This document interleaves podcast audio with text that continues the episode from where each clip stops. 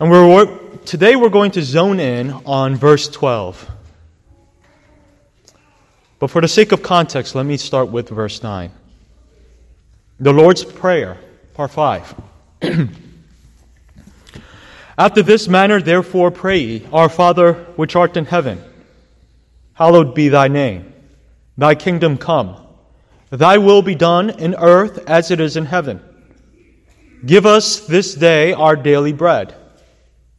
And forgive us our debts as we forgive our debtors. Amen. That is the Word of God.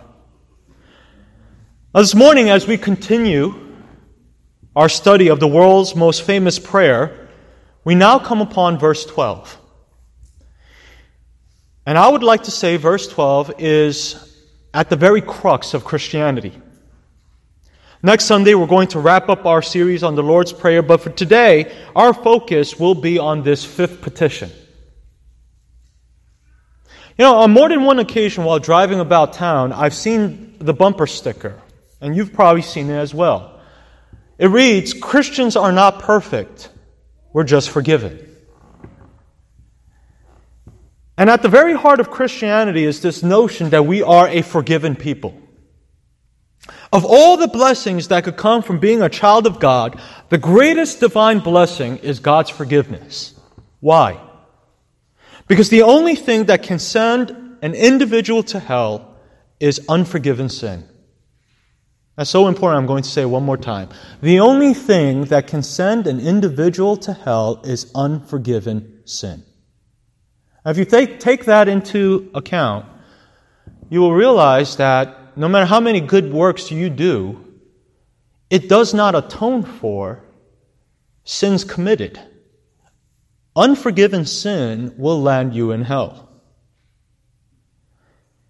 And so, today's sermon is very much a gospel message. For the human soul, there is no petition greater than the one found in verse 12. I think we can all agree.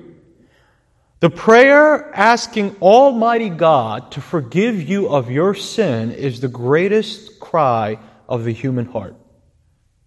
And no matter who you are in life and no matter what you've done in life, you are not ready to meet God if your sins are not forgiven because God is a God of justice and holiness. But how exactly are sins forgiven? And to what extent are sins forgiven? And what is our motivation to forgive others of the sins they commit against us? And lastly, if the Lord's Prayer is to be prayed daily, and it is, what does it mean when, if we are saved the moment we believe, what does it mean to ask verse 12? Why do we have to continually ask for our sins to be forgiven? These are all questions I will attempt to address through this morning's sermon. And quite frankly, there are no greater questions on the face of this planet. But in order to answer these questions, I realize I have to delve a little deeper. Here's what I mean. Two weeks ago, the Protestant Church globally celebrated the 501st anniversary, anniversary of Reformation Sunday. It's a Sunday that Luther famously nailed his 95 Theses onto that door. And, and Christians all over the world paused to celebrate the day, but sadly, many passed the day without celebration because, frankly, I believe, a lack of knowledge regarding the significance of the Reformation. And before we continue, I want to state something plainly first. The aim of today's message is, to, is not to bash Catholicism. That, that is not the goal of today's message. And it's not my intent at all. In fact, most of what I'll say today, you've already learned in history class. It's all common knowledge. But rather, I'll bring up distinctions this morning because distinctions often give us greater appreciation for what our Protestant forebears so valiantly stood for. And hopefully, the distinctives will give you a greater appreciation of God's forgiveness and grace. If we leave here this morning with just a greater appreciation of God's grace, I think we'll leave with much. So listen very carefully as I explain. Why were so many Protestants willing to be persecuted and killed during the Catholic Inquisition? Why were so many Protestants willing to die for their beliefs? I guess the question I'm asking this morning is for all the apparent similarities between Protestants and Catholics, is there really a significant cause for separation and distinction? And the answer I would contend, not everyone would, but I would. And the answer is yes. Yes, there is a significant cause. We are divided because of the doctrine of the forgiveness of sins. We are separated because of purgatory. As the Protestant reformers and millions all over the world began to read the Bible due to Gutenberg's printing press, they soon began to realize the massive truth that purgatory is never taught in the Bible. For those of you wondering, the Catholic teaching of purgatory is obscurely found, not explicitly, obscurely, it's found in 2nd Maccabees, not in the Old and New Testaments, but in the Apocrypha, a book that the early church father Jerome clearly did not include in the Latin Vulgate because it was never considered canonical. There is massive difference between the two camps as to how they view the forgiveness of sins. This is important. And this is why our forebears were willing to be burned at the stake. Protestants believe that when a person dies, he or she will go directly to one of two places heaven or hell. If you believe in Jesus as your Lord and Savior by faith, then you'll go to heaven. If you don't, you'll go to hell. And there are no second chances after death. Scripture says, For it is appointed man once to die and then the judgment. This very straightforward binary nature of eternity is clearly taught in multiple times throughout the pages of the New Testament. For example, John 3:36, whoever believes in the Son has eternal life, but whoever rejects the Son will not see life, for God's wrath remains on him. Now, Catholics, on the other hand, believe in heaven, in hell, and a third place called purgatory. They teach that most of humanity, including faithful Catholics, will go first to that place, this place of punishing fire, refining fire, called purgatory. In fact, the Catechism of the Catholic Church, which you could go on Google and read on your own from Vatican's archives, chapter 3, article 12, section 1054. Quote, this is what it says Those who die in God's grace and friendship, now listen to that. Those who die in God's grace and friendship, imperfectly purified, that's all of us, although they are assured of their eternal salvation, undergo a purification after death in purgatory so as to achieve the holiness necessary to enter the joy of God. End quote. In Catholicism, purification occurs in a place called purgatory after death. According to their teaching, hell is reserved for those who die with mortal sin. And for the vast majority of humanity who died not with mortal sin, but with lesser sins known as venial sins, you die within the grace of Jesus Christ, but you will still have to spend some time being punished in the fires of purgatory in order to achieve the holiness necessary to enter the joy of God. Until you pay for those venial sins for which you did not pay penance for on earth, you cannot enter into heaven. You're not ready. This is a thoroughly tiring works based religion. It leaves a person unsure of his or her eternal destiny. God, on the other hand, Scripture tells us, Hebrews 10 17 through 19, listen to this. Scripture says that through the blood of Christ, we already have the holiness necessary to enter the joy of God. Here's what the text says Their sins and lawless acts I will remember no more, and where these have been forgiven, sacrifice for sin is no longer necessary. Therefore, brothers and sisters, since we have confidence to enter the most holy place by the blood of Jesus. So, as Protestants, we reject the doctrine of purgatory. And this is a big deal. Because we believe in the absolute sufficiency of Jesus' sacrifice on the cross. We believe, as followers of Christ, that upon death we will immediately go into the joyous presence of God in heaven because our sins have been fully and completely paid for by the blood of Jesus on the cross. And we know these truths not because of some church council, we know these truths because we have God's word as our witness. Hebrews 7:25 Therefore he is able to save completely those who draw near to God through Christ. 1 John 1 7 The blood of Jesus his son cleanses us from all sin. Notice that the word of God does not say some sin. It says all sin. So as Protestants, we are saved by faith alone in Christ alone. As the old hymn says, Jesus paid it all all to him I owe. Sin had left a crimson stain. He washed it white as snow. We do not have to spend time in a place called purgatory because of the sufficiency of the blood of Jesus, our Redeemer. Jesus paid it all. We fear not purgatory because purgatory does not exist. We are forgiven by faith, not by works. We are forgiven by His grace, not by our penance. And we are forgiven by the sufferings of Christ completely, not by our sufferings in the flames of purgatory. Catholicism, as you may know, also taught that a person's time in purgatory could be shortened by the purchase of indulgences or mass cards by living loved ones. And Luther was absolutely repulsed by this doctrine. Thesis number 27 of his 95, Luther wrote, quote, They preach vanity who say that the soul flies out of purgatory as soon as the money thrown into the chest rattles, end quote.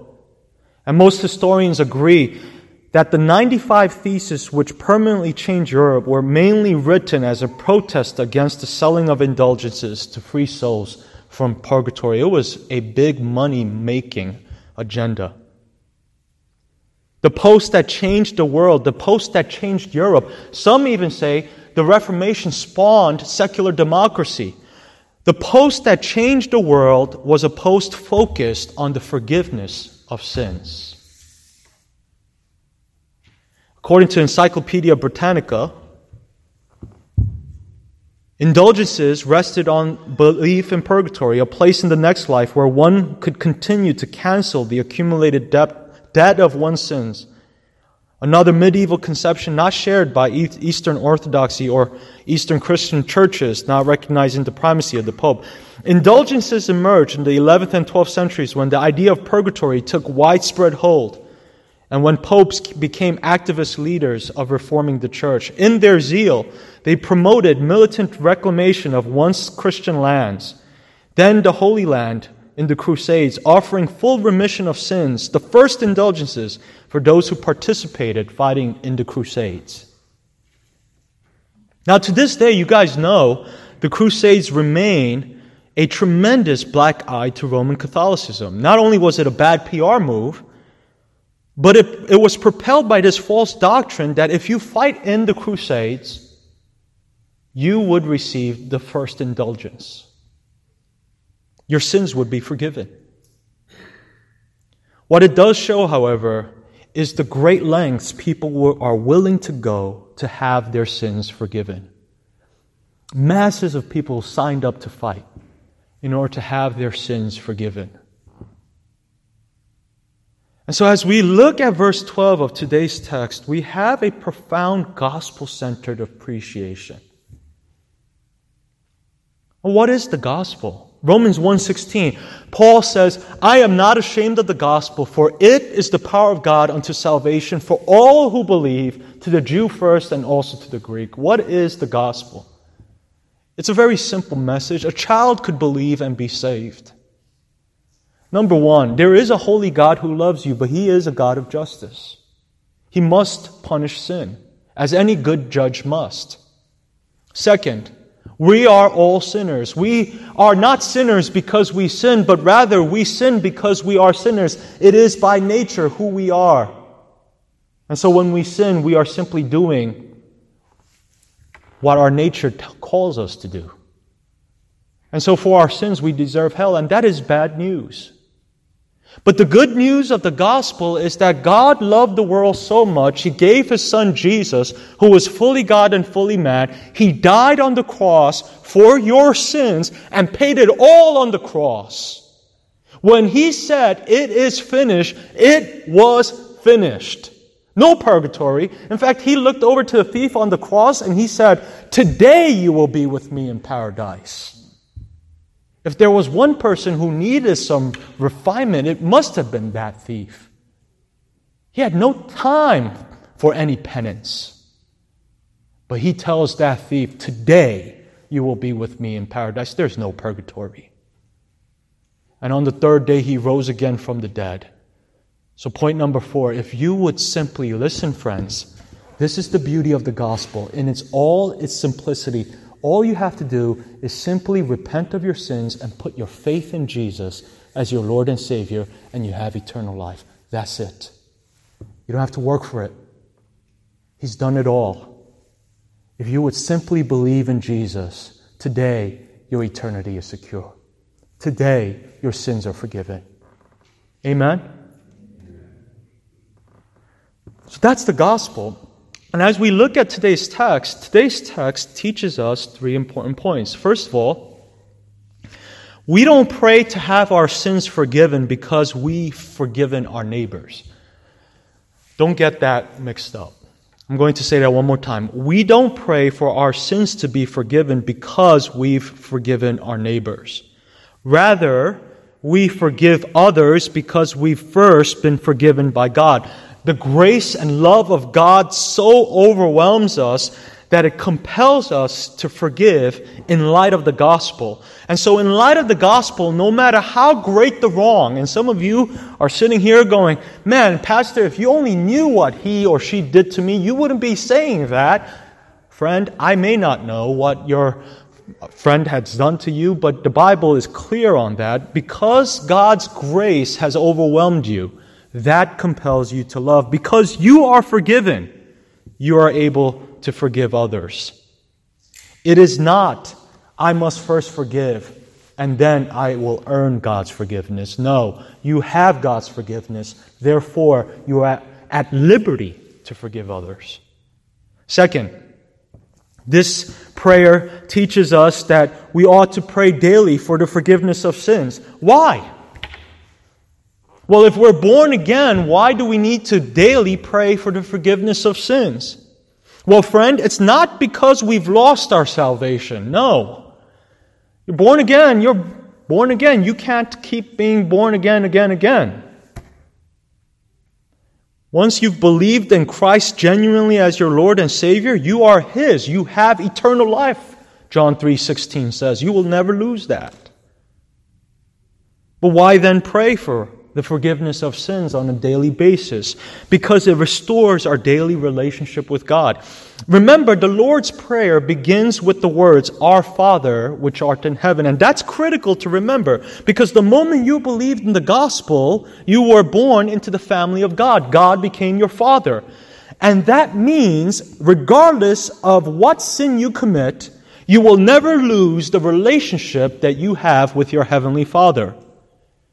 Just as your relationship with your human father is eternal, he will always be your dad. Your relationship with God will also remain.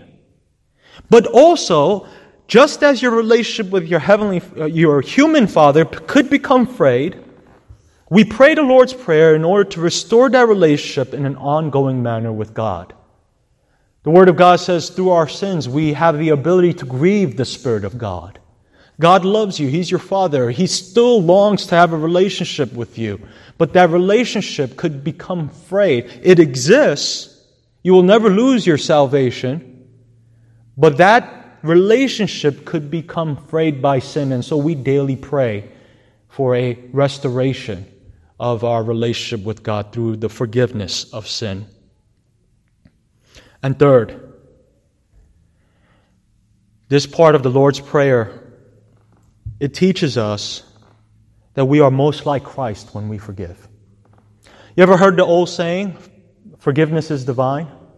It's true. We are most like God when we forgive others of their sins. Earlier, I opened up with the sermon um, with this quote saying that forgiveness is at the very crux of the gospel. And I believe that the reason for that is because nothing strips away glory from God than the teaching that his death was not sufficient for the payment of sin and the clearing of punishment for those redeemed by faith. In other words, purgatory. I think nothing detracts from the glory of the sacrifice of Redeemer Christ than this teaching that his sacrifice on the cross was not sufficient and therefore you must go to purgatory. Because forgiveness is at the very crux of the gospel. And so when we forgive unconditionally, we are most like Christ. I shared this illustration in another sermon, but it's worth saying one more time. I think it drives the point home because it puts flesh and bone on this abstract notion of forgiveness. On the night of June 17, 2015, the a 22 year old white supremacist by the name of Dylann Roof entered a black Charleston church for a Bible study. Twelve church members were already present and welcomed the newcomer in as they prepared to study the Word of God together. And Roof sat through the entire 45 minute session. As the group closed their eyes and stood for a final prayer to end their Bible study, that's when Roof opened fire and shot 77 shots. Each victim was hit at least five times. Three people survived, nine were killed. Roof told one of the survivors that he was going to intentionally spare her life so she could tell the world that he had killed the worshippers at church because he hated black people. Now, for his crimes, a jury convicted Roof of all 33 federal charges he faced, and he was given the death penalty. He was the first person executed for a federal hate crime. And throughout the trial, Roof was unrepentant. He never asked the judge for mercy. He told jurors that he, quote, felt like he had to do it, end quote. And on the day of formal sentencing, the judge gave 35 family members a chance to speak directly to Roof without prosecutors or the judge interrupting or asking questions. Roof did not say anything throughout the entire proceeding. But what came out of the mouths of the victim's family members was truly remarkable. Although so many of them were still hurting and grieving, they nevertheless had the otherworldly fortitude and grace to look straight at the murderer and say, We forgive you. Wow. Sheila Capers, the sister in law of Cynthia Hurd, went as far as telling Roof that she prayed for Roof's soul to be saved. She didn't say, I wish you could rot in hell. No. She stood there and said, I am praying for your soul to be saved. And this is what she said, quote, If at any point before you are sentenced and you're in prison, you want me to come and pray for you and with you, I will do that. End quote. That is powerful. Sheila's decision to forgive Roof was typical of the rest of her family and it literally shocked the nation. And I say this her family forced Christians like myself to ask Am I strong enough? Am I gracious enough? Am I bold enough? Am I Christian enough to forgive others the way that she did? And as we look at today's verse, it's plain as day. It's right there. And forgive us our debts as we forgive our debtors. We forgive others in an otherworldly fashion because God has forgiven us. And that is something to be treasured. Amen? Let's pray. Father, we thank you, God, so much for your word this morning. And Lord,